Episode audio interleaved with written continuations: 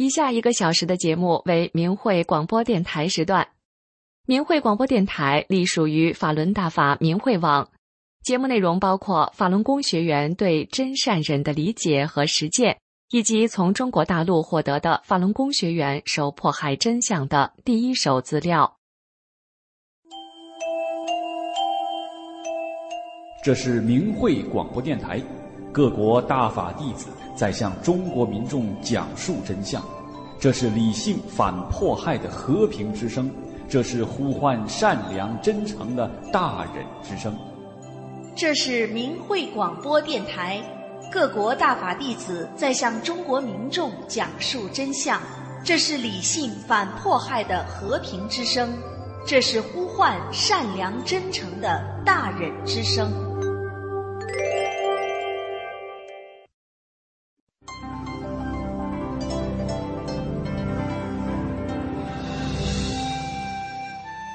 人心生一念，天地尽皆知。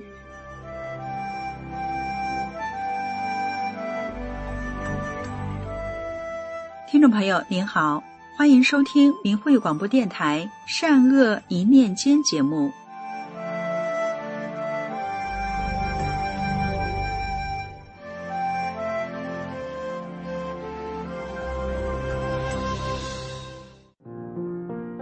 一个小个子孕妇难产，母子随时有生命危险。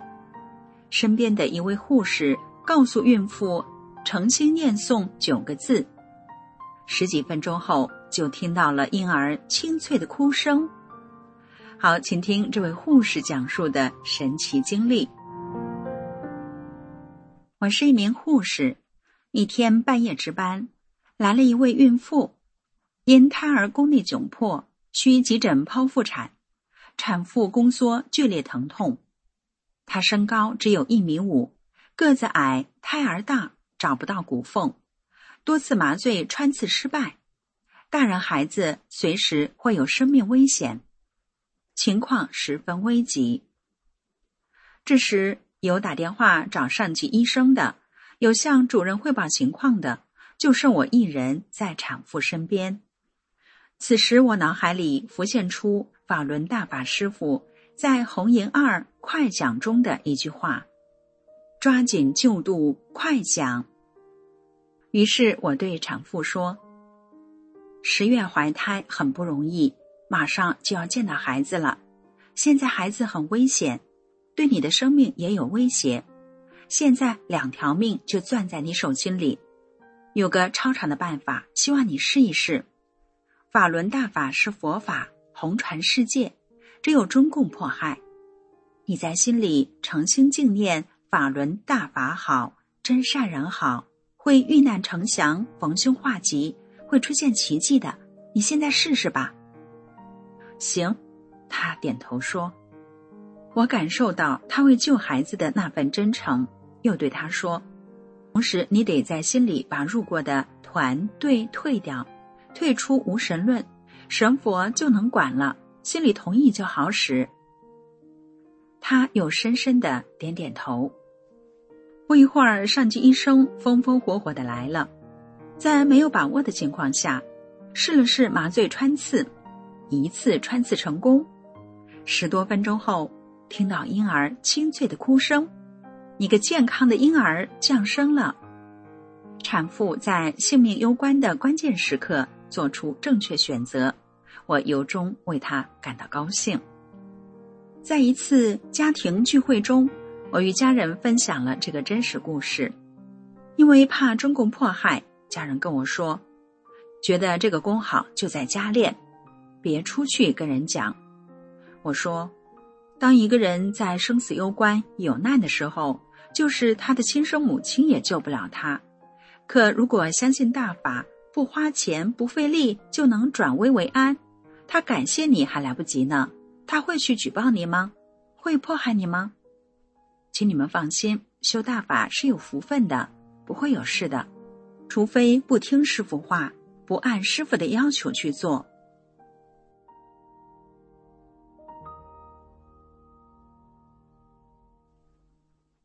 去年十一月中旬的一天。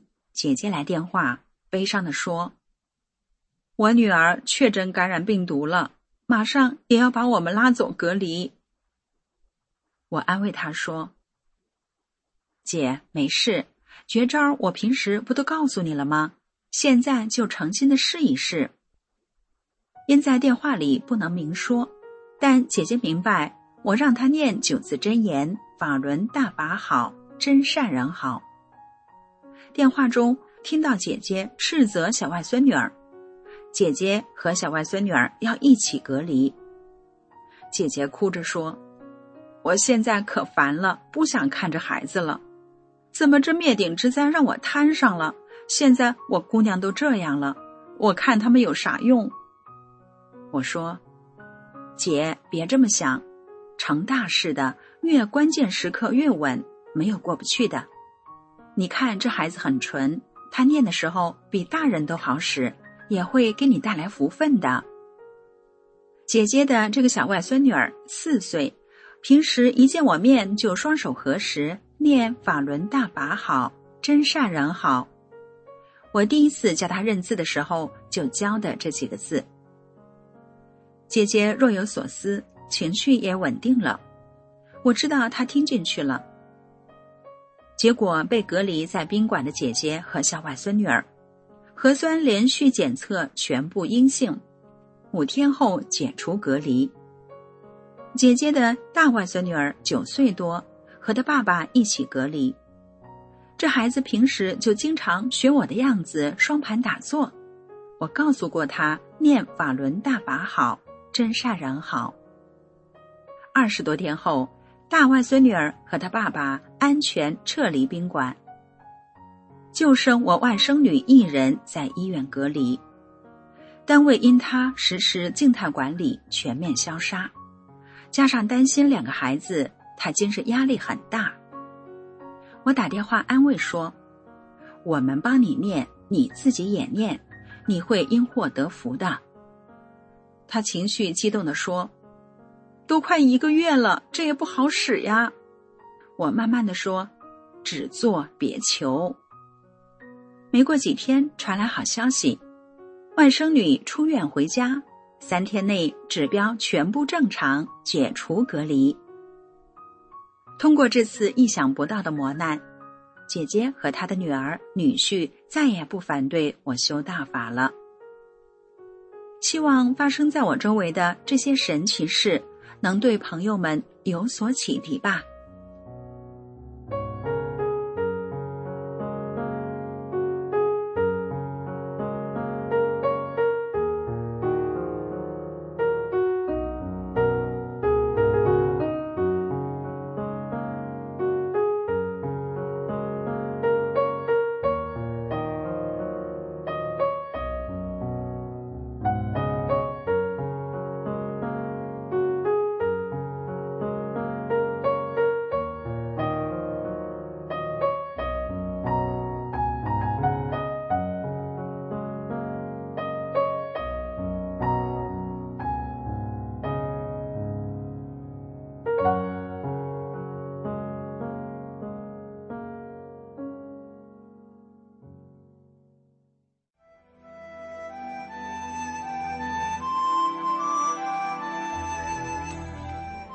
听众朋友，今天的善恶一念间节目就到这里，感谢您的收听。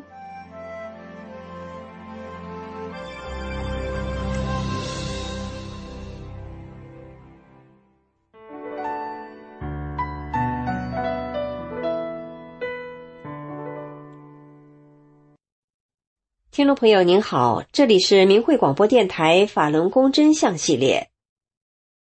有一天，我给一位女士讲中共迫害法轮功的真相的时候，她问：“现在还有迫害吗？我怎么没听说呢？”我说：“一直都有，中共迫害法轮功从一九九九年到现在，一天都没有停止过。您没有听说，是因为中共自己也知道，迫害法轮功是不得民心的。”他们不敢把绑架、判刑法轮功学员的事公布于众，都是秘密进行的。二十三年来，中共用内部文件迫使各级官员和警察迫害法轮功。您知道吗？中共在监狱、看守所、劳教所、洗脑班等地方使用了上百种酷刑折磨法轮功学员，逼迫他们放弃信仰真善忍，导致他们伤残、精神失常，被虐杀。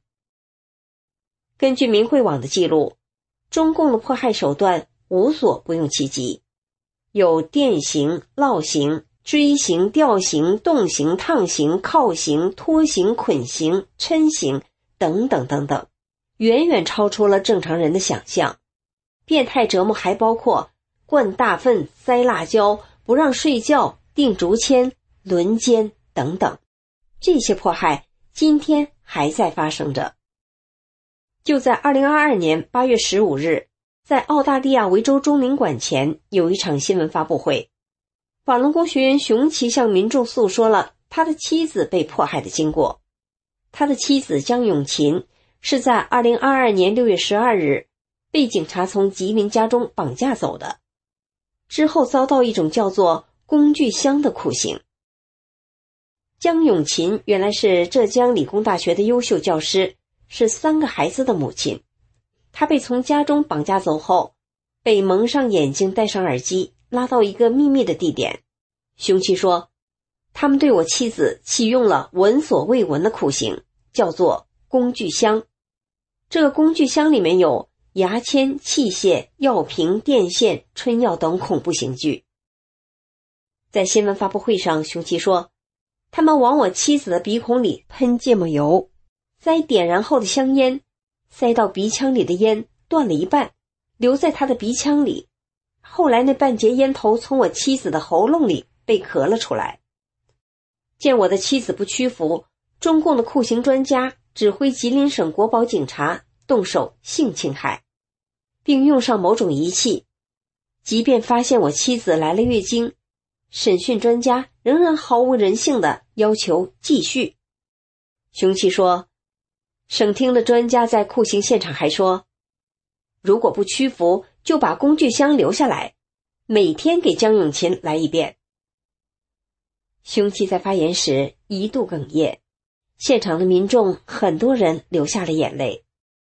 听众朋友，这就是近期发生的中共迫害法轮功学员的真实案例。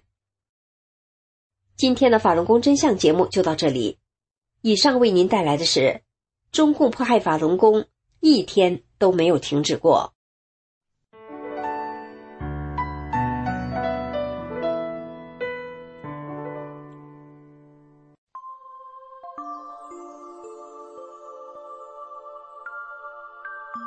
身心净化，道德升华。现在是明慧广播电台的修炼故事节目。听众朋友，你好，我是德明。今天和大家分享的故事是监室里的大合唱。今天要讲的故事比较特别，因为它发生在一个看守所的监号里。故事的主人公有一次被非法绑架进了看守所，然而几个月的非法关押之后，监号里的人却开始大声合唱着“法轮大法好”的歌曲，而其他监号里的人则边笑边吆喝，有时还热烈的鼓掌。这是什么情况呢？下面就让我们一起来听一听这个故事吧。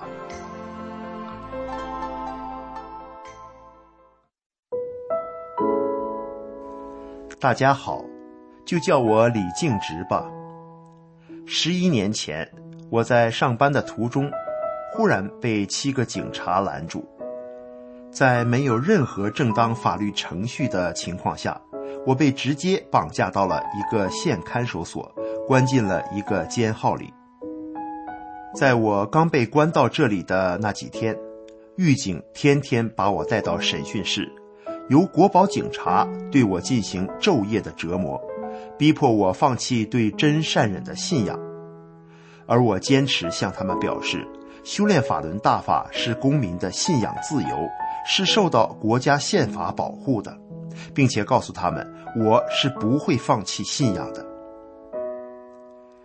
我所在的监号是一个活动号，大约总共关了十几个人，人员流动性非常大，几乎每隔四五天就有人进来，也会有人出去。那段时间，因为我总被带到审讯室，所以与这个监号里的人接触很少，因为互相不熟悉。再加上中共对法轮功的造谣宣传，所有监号里的人对我不冷不热的。在监号里，所有的人都被强制劳动。当大伙干的不是很重的体力活时，比如像是叠塑料袋子这种轻松活的时候，我就给大家讲故事。比如，我经常讲中华民族上下五千年神传文化和修炼人的故事。我也常常讲法轮大法在全世界红传的盛况给大伙儿听，告诉他们有很多西方人因为了解了法轮大法，从而敬佩中国有这样博大精深的修炼文化内涵，也给他们讲西方人修炼法轮功的真实故事，讲世界的人们对中国真正正统文化的喜欢。渐渐的，大家也都知道了，只有在中国。法轮功是被迫害的，也知道了法轮功学员都是在做好人，所以他们对我的态度有了很大的变化。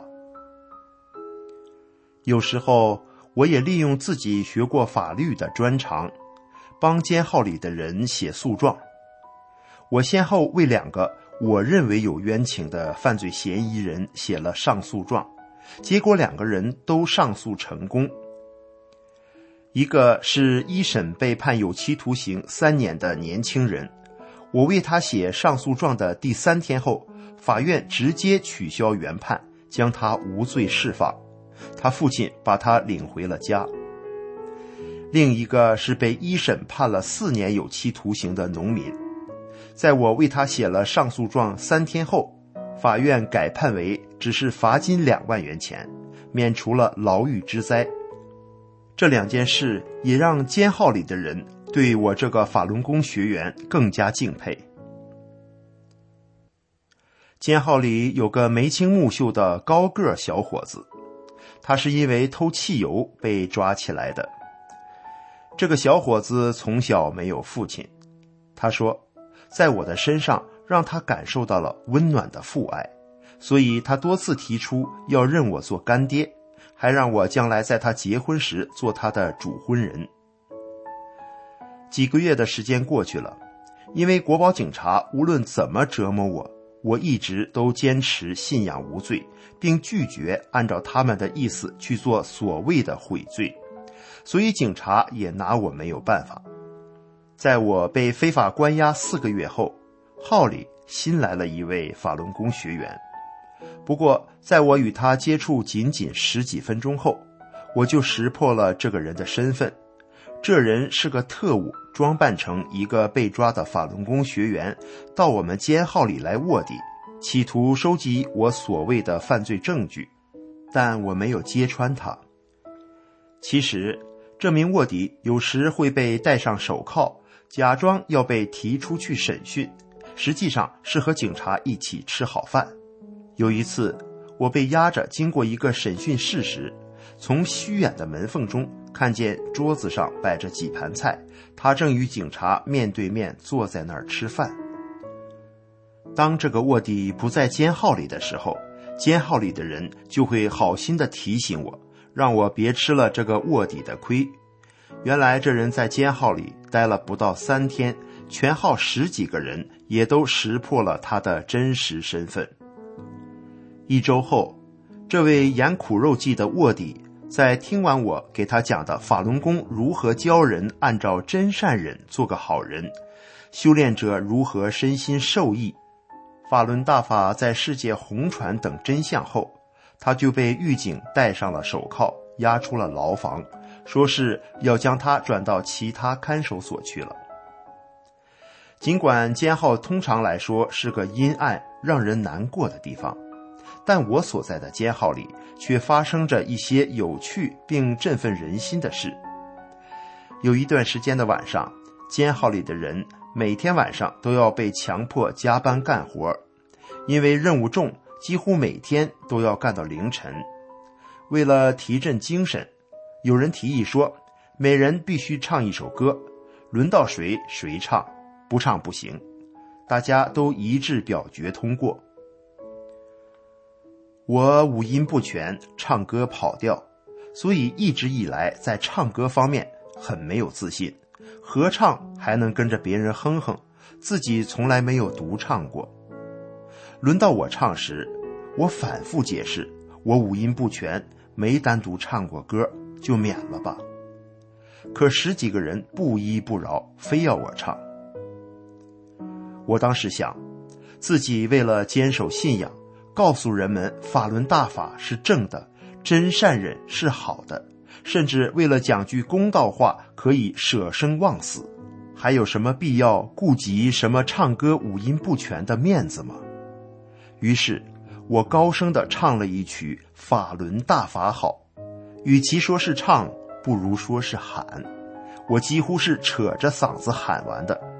结果众人一反常态，高喊“好，好，好”，并且长时间热烈鼓掌，还要我再来一首。我几次谢绝，但是大伙热情鼓掌，非让我再唱。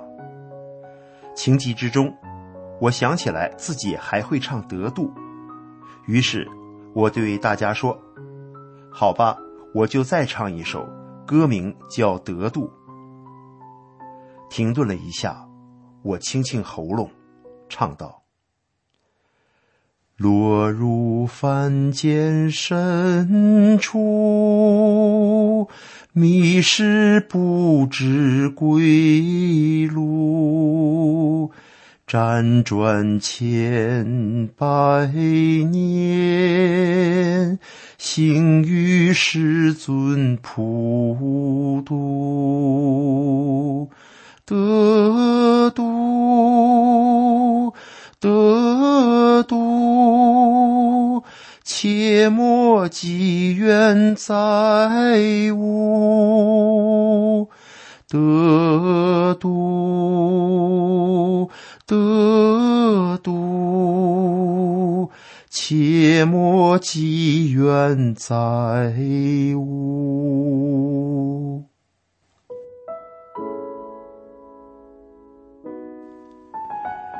这一次，我尽量注意自己的吐字清晰，并用柔和的音量，完整的把这首歌唱了下来。可能是美好的歌词触动了他们，这回他们诚挚的鼓掌，齐声高喊：“好，好，好啊！”有位被关押在这个监号的广告公司小老板说。这歌词写的太动人了。接着，大家齐刷刷的都要我教他们唱这两首歌。看到大家这样的态度，让我很感动。于是我用心的一句一句的教他们唱。教了两个晚上后，全监号加上我在内，一共十八个人，除了监号号长怕惹事。不唱之外，其余十六个人全都学会了这两首歌。第三天晚上，大家都说，每个人都要单独唱一遍，唱的不对的地方，大伙儿给纠正。大家轮流着，每个人都唱了一遍，然后我与监号其他十六个人一起高声合唱。法轮大法好，法轮大法好，法轮大法是正法，佛光普照。响亮的歌声传出很远很远。唱完了，大伙儿一起自己喊：“好，好！”那一个多星期的时间，几乎每天晚上。我所在的监号都要有半个小时的《法轮大法好》这首歌曲的大合唱。有好几个晚上，监号外面七八个监号的人顾不得发货验货了，都挤在一号牢房的窗口听，边笑边吆喝，有时还热烈鼓掌。我所在的监号都能听得到。奇怪的是，值班狱警。不管不问，经过监号窗口时，往往是笑着走了过去。想必他们大多也明白了法轮功是怎么回事，知道法轮功是教人向善、做好人的。事实上，我所在的监号里，大多数人心里都很清楚，共产党做的太多罪恶的事，经常调侃一些“公安他爹”“毛驴要自杀”等等民间笑话。所以，和我接触过后，百分之八十以上的人都声明退出了中共的党团队组织，也就是三退，因为他们相信天要灭中共，三退才能保平安。在监号里的那段日子，虽然过去十几年了，但我每每想起当时那刺穿黑暗、响彻云天的“法轮大法好”的歌声，想起众人齐声大合唱的场面，仿佛回荡着，至今仍然还有置身其中的感动。好，听众朋友，今天看守所监号里的奇特故事。就讲到这里，感谢您的收听，我们下次节目再见。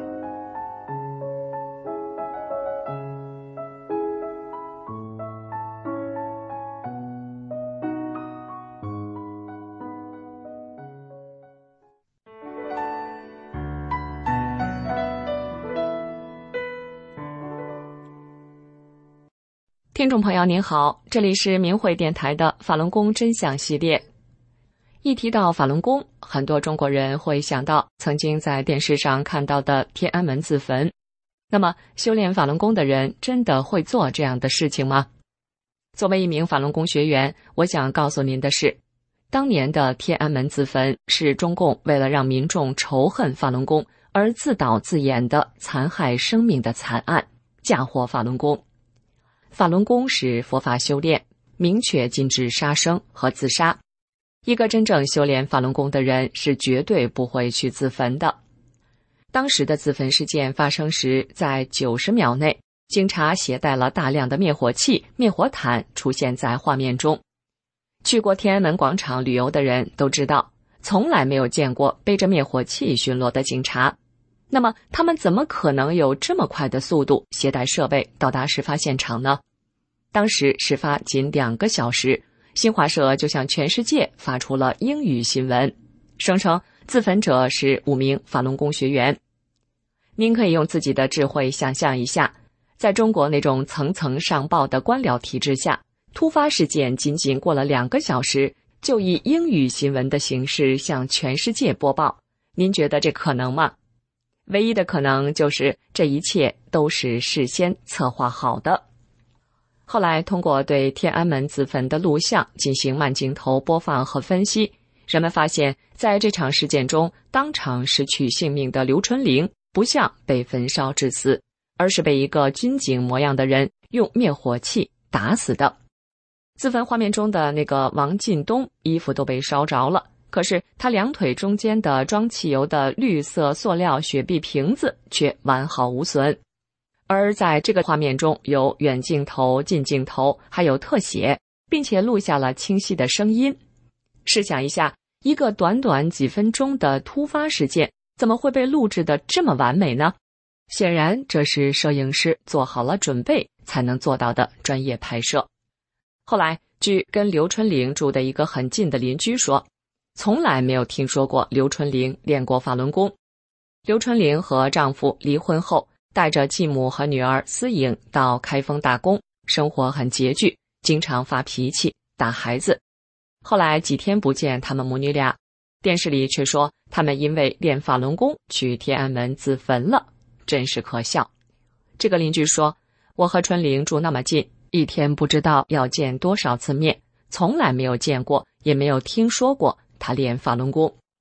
那时候法轮功在我们开封几乎是家喻户晓。”我们苹果园区就有那些老太太，大清早的听着录音机练功，路旁都有，却从没见春玲去练。再说了，春玲当时生活都顾不着了，哪有闲心去练功啊？所以这个什么自焚，在我们那个居住区都知道是假的。春玲是被人骗了，被人害了，真可怜。邻居说，还有一件事更让人怀疑，大概是自焚后的几天，警察去春玲家搜查，我和那几家邻居都在场，大家都很惊奇的发现，警察从春玲屋里搜出了估计有十多万现金，都是一百元成捆的。在场的邻居都议论纷纷：春玲这么穷，哪来这么多钱？平常吃穿都俭省得很，居然在家里放了这么一大堆现金。现在想想，那可能就是春玲母女的买命钱啊！人被骗了，被不明不白的整死了，脏钱又被党拿走了，这才是吃人不吐骨头啊！听众朋友，追查迫害法轮功国际组织，通过可靠途径也已经查到。参与自焚的所谓的王进东是由一名现役军人扮演的。中共为了欺骗中国人，竟然将这个阴谋者制造的栽赃伪案写入中小学校的教科书、考试题，目的就是给全中国的人制造对法轮功的恐惧和仇恨。我不知道您是在什么时候通过什么方式知道这个天安门自焚的，但是今天我想告诉您的是。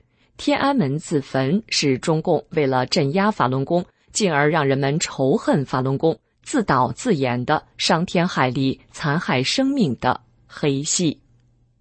今天的法轮功真相节目就到这里。以上为您带来的是中共自导自演的天安门自焚。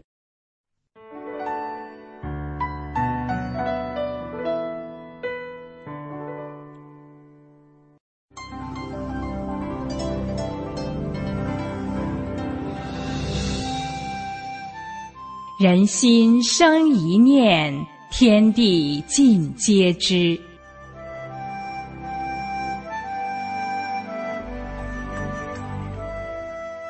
听众朋友，您好，欢迎收听明慧广播电台的《善恶一念间》节目。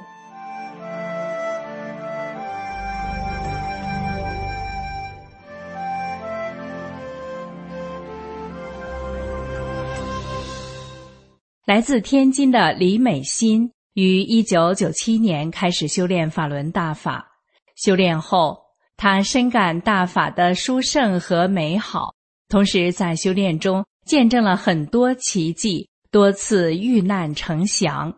而他的儿子也因为支持他修炼法轮大法，相信法轮大法好、真善人好这九字真言，从而两次死里逃生。化险为夷，下面就一起来听听李美心讲述的真人真事吧。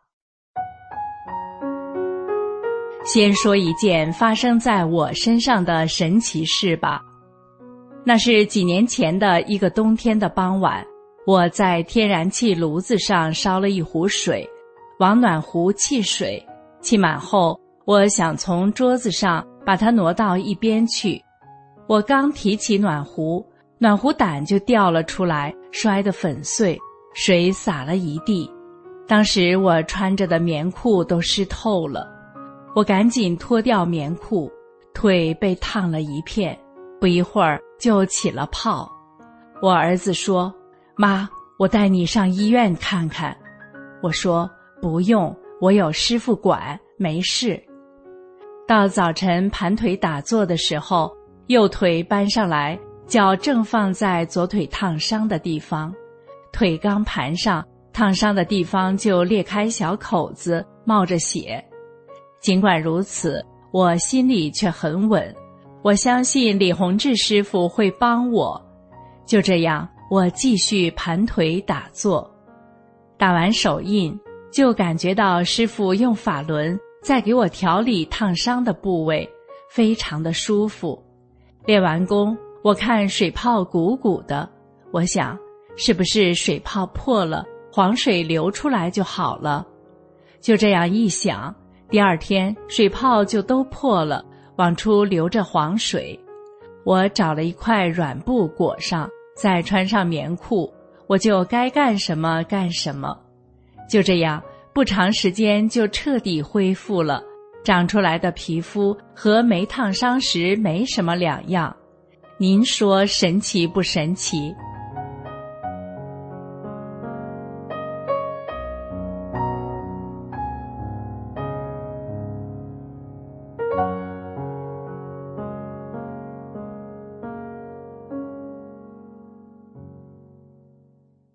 下面再说说发生在我儿子身上的神奇事儿。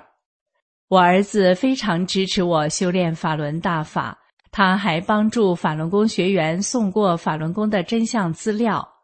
儿子的善念使他得到大法师父的保护。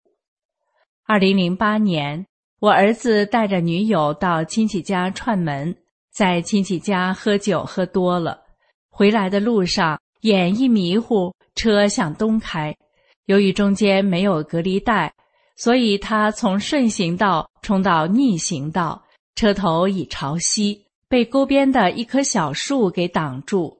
这么大的惯例，一般情况下连人带车就都毁了。这时他也清醒了，他和女友都没事，他知道是法轮大法的师傅保护了他们。二零一八年。我家种白薯，儿子用车拉着白薯上北京去卖，在去的路上，有一个大货车司机犯困，把我儿子的车挤成侧翻，车头都被挤报废了。儿子当时也吓懵了，愣了会儿，他从车里爬了出来，看看自己哪儿都没事。当时警察观察现场时说：“司机是不是拉走了？”那意思是。是不是司机已经被拉到医院去了？我儿子说：“我就是司机。”警察都愣了，说：“车挤成这样，人还没事，一定是神佛保护了你。”就这样，在李洪志师傅的保护下，我儿子躲过了两次夺命的车祸。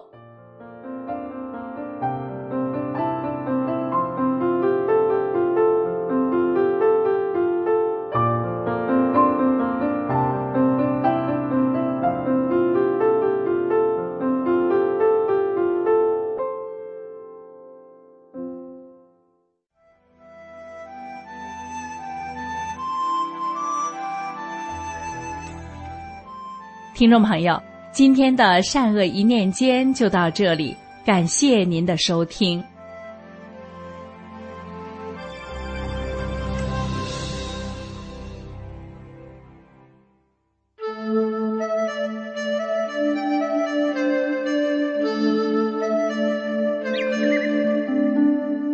听众朋友，大家好，明慧广播神传文化节目时间又到了，我是主持人心雨。欢迎您的收听。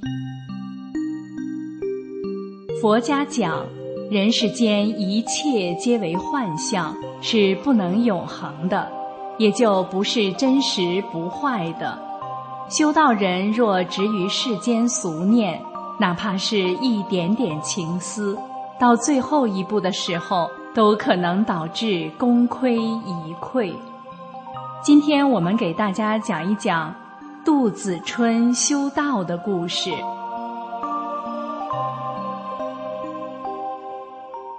杜子春生活在北周隋朝年间，年轻时性格豪爽，心智很高，把一切看得很淡，但也放浪不羁，喜游乐饮酒，没心思积累家业，没多长时间就把家产花光了，没办法去投奔亲友。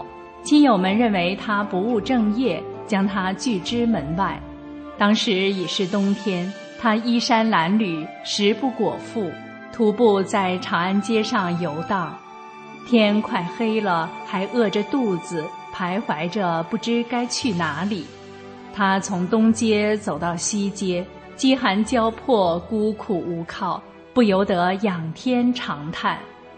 这时，有位老人拄着拐杖来到他面前，问他：“年轻人，为什么叹息呢？”杜子春就说了他的处境和心情，怨恨亲友们对他如此无情无义，越说越愤慨，十分激动。老人听后问他：“你需要多少钱够花呢？”杜子春说。我若有三五万钱，能活着就行了。老人说：“不够吧？你再多说一些。”子春说：“十万。”老人又说：“还不够吧？”杜子春就说：“那么一百万足够了。”老人还说不够。杜子春说：“那就三百万。”老人说：“这还差不多。”老人于是从袖子里掏出一冥钱，说：“今晚先给你这些，明天中午我在西街的波斯府宅等你，你可别来晚了啊。”第二天中午，杜子春如期前往，老人果然给了他三百万钱，没留姓名就走了。杜子春有了这么多钱，浪荡的心很快像草一样长起来，认为自己有这么多钱，一生也不会穷酸受苦了。从此，他乘肥马，穿青裘，每天和朋友们狂饮，叫来乐队给他奏乐开心，到花街柳巷鬼混，从来不把以后的生计放在心上。只一两年的功夫，就把三百万钱挥霍个精光。杜子春只好又穿着很便宜的衣服换马骑驴，后来驴也养不起，只好徒步。转眼间又像他刚到长安时那样，成了个穷光蛋。山穷水尽，无可奈何，又仰天长叹起来。刚一叹气。那位老人就出现在面前，拉着他的手说：“你怎么又弄到这个地步了？好不奇怪。没关系，我还可以再帮助你。这回你要多少钱？”杜子春羞愧难当，不好意思开口。老人再三逼问，杜子春只是惭愧的赔礼。老人说：“明天中午。”你还到从前你我约见的地方去吧。次日，杜子春很羞愧的去了。老人这次给了他一千万。杜子春没接钱时就再三表决心，说这次一定要痛改前非，置办家业，今后会成为大富翁，让石崇、伊顿这些古代的富豪都不如他。老人把钱给了他。钱一到手，杜子春心又变了，又开始挥霍无度，花天酒地了。不到三四年间，又是两手空空如也，比上次还惨淡。杜子春在长安街的老地方又见到了那位老人，由于羞愧难当，就用手捂上脸，躲开了老人。老人却一把抓住他的衣服说。你能躲到哪里去？躲是最愚蠢之举。然后又给了他三千万，说：“这次你要还不改过自新，败家的病症算是到膏肓了，你就永远受穷吧。”杜子春心想，自己放荡挥霍，肆意妄为，最后弄得穷途潦倒。亲戚朋友中有的是富豪的人，但谁也不理睬我，唯独这位老人三次给我巨款，我该如何报答他呢？想到这里，他就对老人说：“我得到您这三次教训，应该能够在人世上自立了。我不但今后要自立，还要周济天下孤儿寡母。”帮助他们恢复名分和教化，我深深感激您老人家对我的恩惠。等我做完这些事，我再回来，任听您的差遣。老人说：“这正是我对你的期望啊！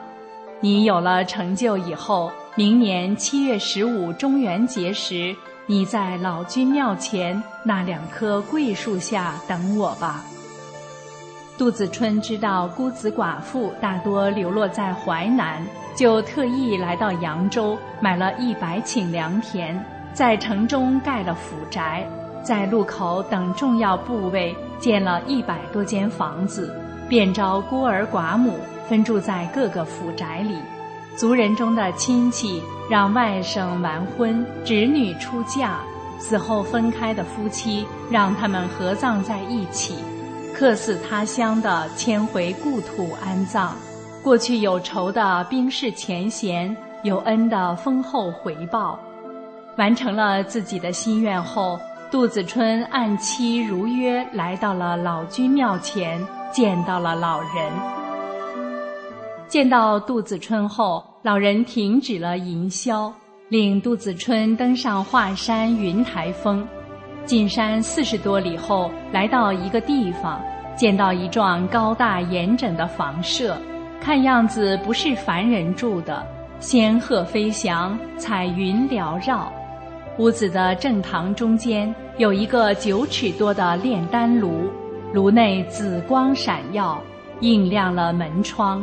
有九个玉女环绕着炉子侍立着，炉子前后有青龙白虎看守着。待到了傍晚，再看那老人，身上穿的已不是凡间的衣服，而是穿着红道袍、戴着黄道冠的道士。道士拿了三个白石丸和一杯酒给了杜子春，让他赶快吃下去。道士又拿了一张虎皮铺在内屋西墙下，面朝东坐下，告诫杜子春道：“你千万不要出声，这里出现的大神、恶鬼、夜叉或者地狱猛兽。”以及你的亲戚们被绑着遭刑受罪，这一切都不是真相，是虚幻的。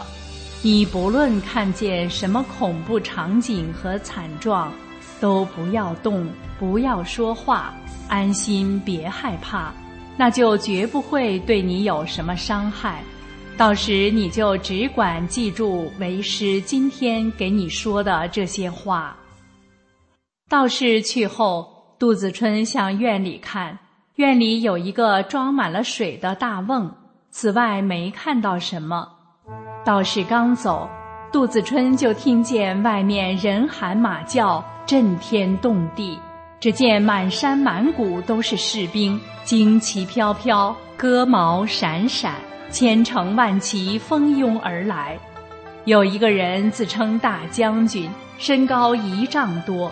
他本人和马都披着金铠甲，光芒耀眼。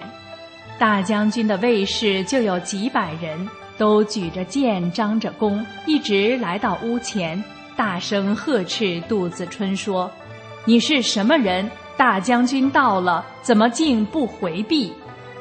有卫士用剑逼着杜子春，问他的姓名，还问他在做什么。杜子春都一声也不吭，见他不出声，卫士们大怒，一声声喊叫着：“杀了他，射死他！”有如雷鸣。杜子春稳坐泰山，充耳不闻。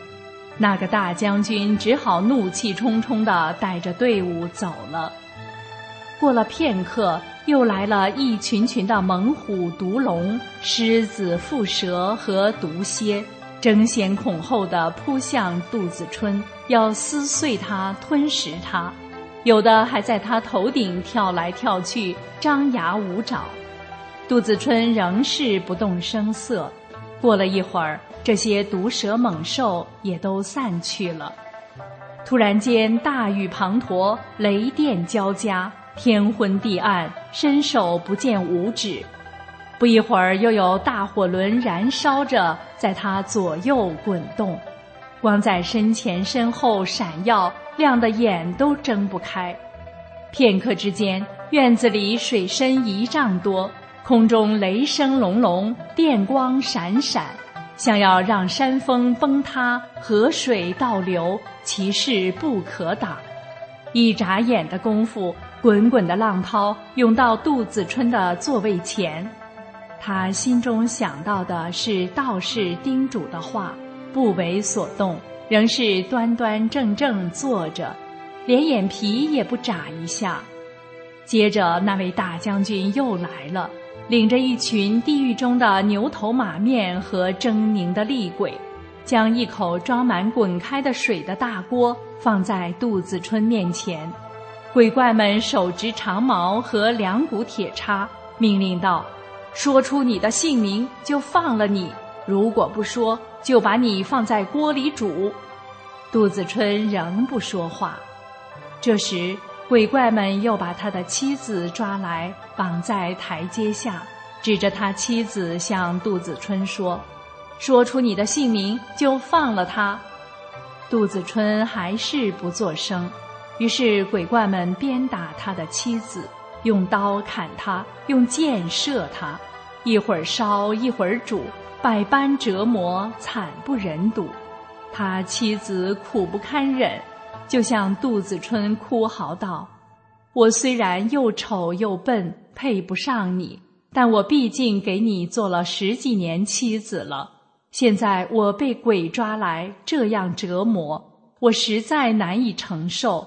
我不敢指望你向他们跪服求情，只希望你说一句话，我就能活下来。人谁能无情？你就忍心不说一句话？”看着我继续受折磨吗？妻子在庭院中泪如雨下，边哭边喊边骂。杜子春始终视而不见。那位大将军也说：“你不说行，你不相信我还有更毒辣的手段对付他。”说着，命令小鬼抬来了错对，从脚上开始一寸寸的错他的妻子。妻子哭声越来越高，杜子春还是连看也不看。大将军说：“这个家伙妖术已练成，不能让他在世上久留。”于是命令左右把杜子春斩了。杜子春被杀之后，魂魄被带着去见阎王。阎王一见杜子春就说：“这不是云台峰的那个妖民吗？”给我把他打入地狱里去。于是杜子春受尽了油锅、铁杖、锥倒、楷模、火坑、刀山剑海等所有的地狱酷刑。然而，由于他心里牢记着那位道士的叮嘱，咬着牙都挺过来了，没发出一声呻吟。后来，地狱的鬼卒向阎王报告。说所有的刑罚都给杜子春用完了，阎王说：“这个家伙阴险毒恶，不该让他当男人，下辈子让他做女人。”于是让杜子春投胎转世到宋州单父县的县城王琴家。杜子春转世为女子，一生下来就体弱多病，扎针吃药一天没断过。还掉进火里，摔到床下，受了无数的苦，但杜子春始终不出声。转眼间，杜子春长成了一个容貌绝佳的女子，但就是不说话。县城王琴的全家认为她是个哑女，亲戚对她百般侮辱，杜子春总是一声不吭。县城的同乡。有个考中了进士的人叫卢龟，听说县城的女儿容貌很美，很倾慕，就求媒人去县城家提媒。县城家借口是哑女，把媒人推辞了。卢龟说：“妻子只要贤惠就好，不会说话又有什么关系呢？正好给那些长舌妇做个榜样。”县城就答应了婚事，卢龟按照规矩施行了六礼，和杜子春办了婚事。两个人过了几年，感情非常好，生了一个男孩。男孩已经两岁了，十分聪明。卢龟抱着孩子和他说话，他不吭声，想尽办法逗他，也不说话。卢龟大怒道。古时贾大夫的妻子瞧不起他，认为他无能，始终不孝。但后来妻子看见贾大夫设了山鸡，也就消除了对他的怨恨了。我虽然地位不如贾大夫，但我的才学比会射山鸡不强百倍吗？可是你却不屑于跟我说话。大丈夫被妻子瞧不起。还要他的儿子做什么？说着，就抓起男孩的两腿扔了出去，孩子的头摔在石头上，顿时脑浆迸裂，鲜血溅出好几步远。杜子春爱子心切，一时间忘了道士的嘱咐，不觉失声喊道：“哎呀！”声还没落，杜子春发现自己又坐在云台峰的那间道观中，道士也在面前。这时是黎明时分，突然紫色的火焰窜上了屋梁，转眼间烈火熊熊，把屋子烧毁了。道士说：“你这个穷酸小子，真是耽误大事了。”就提着杜子春的头发扔进水瓮里，火立刻就灭了。道士说：“在你的心里，喜怒哀惧恶欲都忘掉了，只有儿女之情你还没忘记。卢龟摔你孩子时，你若不出声，仙丹就能炼成，你也就能位列仙班了。可叹啊！”仙才真是太难得了，我仙丹可以再炼，但你却还得回到人间去，以后继续勤奋的修道吧。说完，给他向远方指了路，让他回去。临走时，杜子春登上烧毁的房基，看见那炼丹炉已坏了，当中有个铁柱子，有手臂那么粗。好几尺长，那道士正脱了衣服，用刀子削那铁柱子。杜子春回到家后，非常悔恨他当初忘了对道士发的誓，想回去找到道士效力，以补偿自己的过失。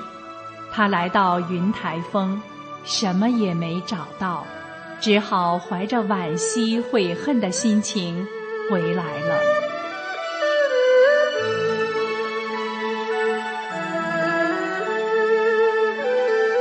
听众朋友，杜子春的修炼故事就为您讲到这里。心语感谢您的收听，下期时间我们再见。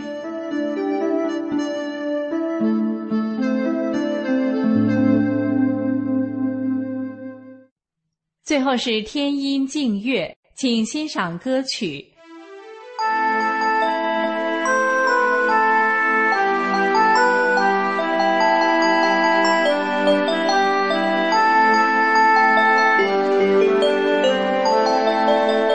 让我摘一束花给你，花香送去梦的沉醉，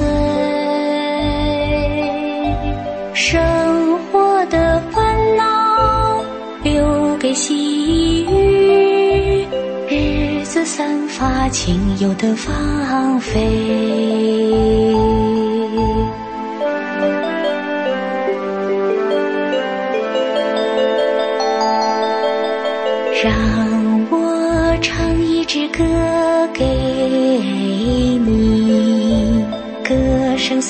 雨下的娇美，黑夜的前行留给月亮，时光冲溢春山的光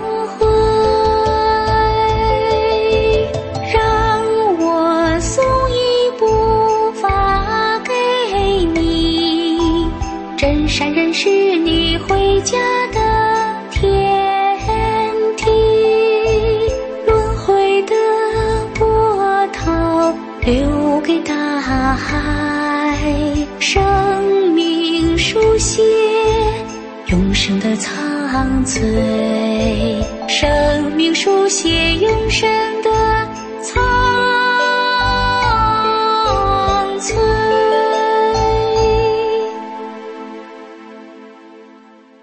各位听众朋友，这里是明慧广播电台对中国大陆的广播时间，我们的收听时段是。北京时间每天下午五点到六点，更多节目可以通过破网软件到明慧电台网站收听，网址是 m h r a d i o 点 o r g。今天的节目就为您播送到这里，感谢您的收听，我们明天同一时间再会。